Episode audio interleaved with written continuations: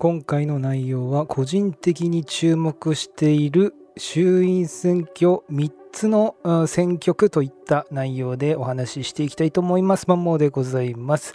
えー、本日10月29日なんですが、えー、選挙に行くなというエピソードを撮った後にノリで、収録しております。それでは、早速ですね、今回はデスクトップ画面を見ながらですね、お話ししていきたいなと思います。はい。なるべくポッドキャストでも分かるようにお話ししていきますね。えー、今回、えー、31日ですね、衆院選ですけれども、個人的にですね、えー、3つ、え注目している選挙区があります。えその選挙区についてですね、え皆さんにですね、えご紹介していこうかなと思います。まず1つはですね、え島根1区です、えこれはですね、ツイッターで、えっ、と、ごめんなさい。えっ、とね、名前忘れちゃった。ツイッターの名前、ツイッターでですね、え、いただいたんです。あの、これマモさんどう思いますかみたいな、え、選曲でですね、こんなことに今、島根1区でなってるんですけれども、えー、マンモーさんはどう思いますでしょうかということでですね、えー、っと、これはですね、ちょっと待ってくださいね。えー、っと、あ、佐々木さんですね。え佐々木さん。え、佐々木さんよりですね、ツイッターでですね、リプいただきまして、え、島根1区ですね。で、私が確か宮城5区に高木さん来るっていうツイートをしてのノリで、えー、島根1区、絶望というか会議な、会議ですと、えー、古速なのはどちらでしょうかというね、ツイートのリプいただきましてですね、ここで初めて私知ったんですけど、どうやらこの島根1区ですね、なんかすごい状況になってるんです。えー、どういう、簡単に言うとですね、同姓同名の人が2人立候補しているという状況になってるんですね。で、えっ、ー、と、YouTube というか画面でも一応スクリーンショットというか、えー、しながらなんですけれども、こんな感じで。でね、前までね、主婦のね、あの立憲民主党から亀井明子さんっていう人が出てるんですね。で、もう一つ、無所属で主婦の方が、で、亀井明子っていう同一、同姓同名の人が出ててですね。で、結局名前同じだから、なんだろう、この投票用紙でこういうふうにね、亀井や明子とだけ記入された場合、選挙管理委員会は投票先がわからないと判断する可能性が高いと。で、その場合は公職選挙法では案分票として、えー、得票数に応じ2人の亀井氏の亀井氏へ振り分けることになるということなんですね。なんで、えー、結局は、まあ、言うとですね、この自民党が送ったんちゃうかみたいな、多分そんな感じですよね、ノリ的にはね。えー、いうのが起こってて、で、これちょっとね、個人的にですね、非常に、えー、31ですか、えー、これどうなんねんと、えー、注目している、地区になりますね。いろんな陰謀論も出てるようですけれども、いや、これね、立花さんが確か YouTube 上で、安倍晋三と同姓同名な人をなんか えー、立候補としてなんか出馬させるみたいななんか話を YouTube でちょこっと言ってた記憶がありますけども、立花さんのこれ案をなんか使った感じなんですかね。まあ、非常に、えー、面白いというかですね、えー、どうなるんだろうと注目している、え、こちら選挙区ですね。で、次はですね、えー、我らが、えー、宮城、えー、5区ですね、えー。宮城2区は私住んでるとこなんですが、えー、まあ私住んでるところも個人的にはまあ、本当個人的ですね。えー、N 国がね、出てるので、ここの私の国は。なんでどうなのかなって非常に注目ですけど、もう一つね、この石巻とかそっちの方ですね、えー、宮城5区っていうところがあるんですが、えー、ここがですね、なかなか面白いんですね。あのー、こんな感じで、立憲民主党が安住淳っていう、多分な、顔見たことある人多いのかなと思うんですけども、えーと、その方と、あと森下千里さんですね。えー、森森高千里じゃなくて森下千里さんですね。女優の人ですかね。グラビアとかやってた。ここがね、なかなかバチバチな争いをしてるんですよ。で、この森下さんは結構高い位置推しなんでしょうね。えー、で、結構その国防とかそっちに関しても結構強固なですね、えー、姿勢を出してるので個人的にはこれ5億かよみたいな。肉お願いしますっていう感じでね。もし肉にいたら全もう投票したでしょうけれども、えー、その方とあと安住淳というですね、えー、立憲民主党の。この方も結構ね支持熱いというかね、えー、ここが結構バチバチな争いをしてるのでこれどうなるのかなという感じですね。非常にあのー、注目している句ですね。でね最後。最後はね東京15区ですよ。ここが私は一番注目してますね。これなぜかっていうとですね桜井誠氏が出てるんですよここは。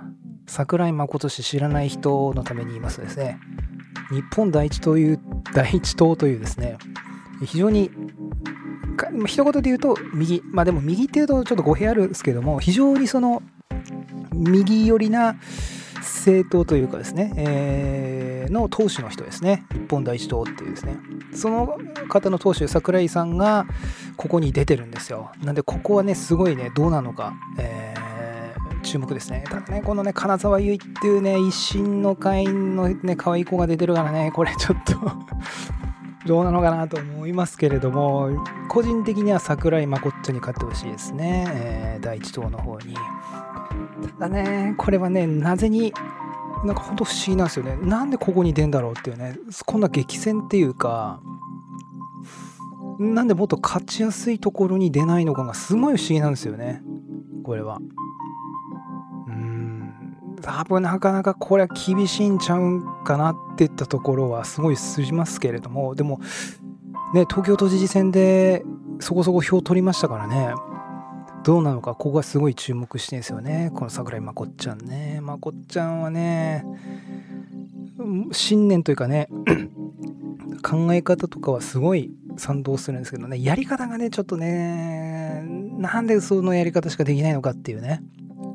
その右寄りな人って結構その自我が強いというかね 主張がすごい強いなというか曲げないね。曲げない、まあ、その信念たりは凄まじいんですけどもそれがなんかね残念な方見てるとね支持一支持者としては、えー、ファンというか ね頑張ってほしいなと思う人間としてはですねなんでそのやり方しかできないのかと。もうちょっとこのうまくね、えー、立ち回りしてくださいよとじゃないと勝てるもんも勝てなくなっちゃうでしょっていうね話ですよね。ここはね個人的には桜井まこっちゃんにここの東京15区制してほしいですね。ただなかなか実際問題難しいのかなっていうね感じはすごいしますよね。衆院選から出るっていうのもなかなか参議院から行かなか行かないっていうのもねなかなかあれですけれどもまあその辺はあれですけれども、まあ、彼なりの多分思いがあってのことでの出馬なんでしょうから、ここはね、なんとか頑張ってほしいですね。ただ、このね、金沢ゆいちゃん、女、可愛い女の子いるからね、これは難しいよね。可愛い女の子に行っちゃうよね、どうしてもね。うん。しかも維新ですから、自民党は嫌だけど、みたいな。で、立憲も微妙だよね、みたいな。あ、維新、あ、維新で、そして可愛いと。で、マーケターなんですよね、この人ね。そのマーケティングが非常に確かグリコのなんかあれですよね。グリコのに勤めてたんですよねこの人ね。あそうそう。でなんかマーケターなんだよね確か SNS とか見ると。だねここはね なんでまこっちゃんここに来たのみたいな。ねえ宮城ね肉とかにね。我らが宮城とかに来たら買ってたんじゃないかとかいろいろ思いますけれどもここもすごい中国ですね。東京中国ね。その他にも多分いろいろあるんでしょうけれども。そしてこの島根1区、宮城5区、東京15区。ここがね、私個人的に今回の衆院選で、ね、非常に注目している、えー、選挙区ですね、えー、あなたはどうでしょうかね。まあ、そんな感じで、はい。あなたの地区はどうでしょうか？えー、その当選当確がね、どうなるか非常に気になる、えー、選挙区でしょうか？ねどうでしょうか？なこんな感じでね、その、この選挙をですね、ある意味エンタメとしてね、こうやって見るのもね、非常に面白いと思うんですよね。その気になる人が出ていなくても別な区で出てたりしますんでね。立花さん、N 国の立花さんも出てますけど、あんま立花さんは そんな、まあ、どうなのかなっていう当選するのかなってあんまねここまで気にはかけてないですね。もう桜井真子ちゃんすごいねどうなのか超注目してますね。バツンって勝ったらねうわーってなりますよこれ。ネットが多分盛り上がるでしょうね多分ね。うんあと島根1区ね。これもねどうなのかね。ただこれはねまあ主婦だから どうなのか。うーんこうワンチャン主婦が当選したら多分この主婦わーってなるでしょうね多分ね。これポスターが似顔絵っていうね凄まじいですよねこれね。折り紙的なこれ 全部手書きっていうね。これはあこれ見えてない。これはねすごいですよ。これちょっと戻しますが。全部似顔絵ですからねこれポスター。亀井明子さん。これは これはいやー。DIY ですよね。DIY 精神、うん、始まりは1からと。ね。1から手書手書きで書くと。剥がされないか心配ですよね。これはね。うん。非常に。どうなるのか。注目でございますけれども。ぜひですね。10月31日。皆さんも清き一票ですね。投票を当時に言いましょう。ね。と言っても多分行かない人は行かない。その人は行かないっていう人は行かない。ね変に行かない。変に行ったら大変なことになるんで。強制はしないですから。行かない人はですねぜひ APEX ね APEX フォートナイト。キルしまくってですねセルを巻きバッテリーを巻くと。ブイーンと。ね。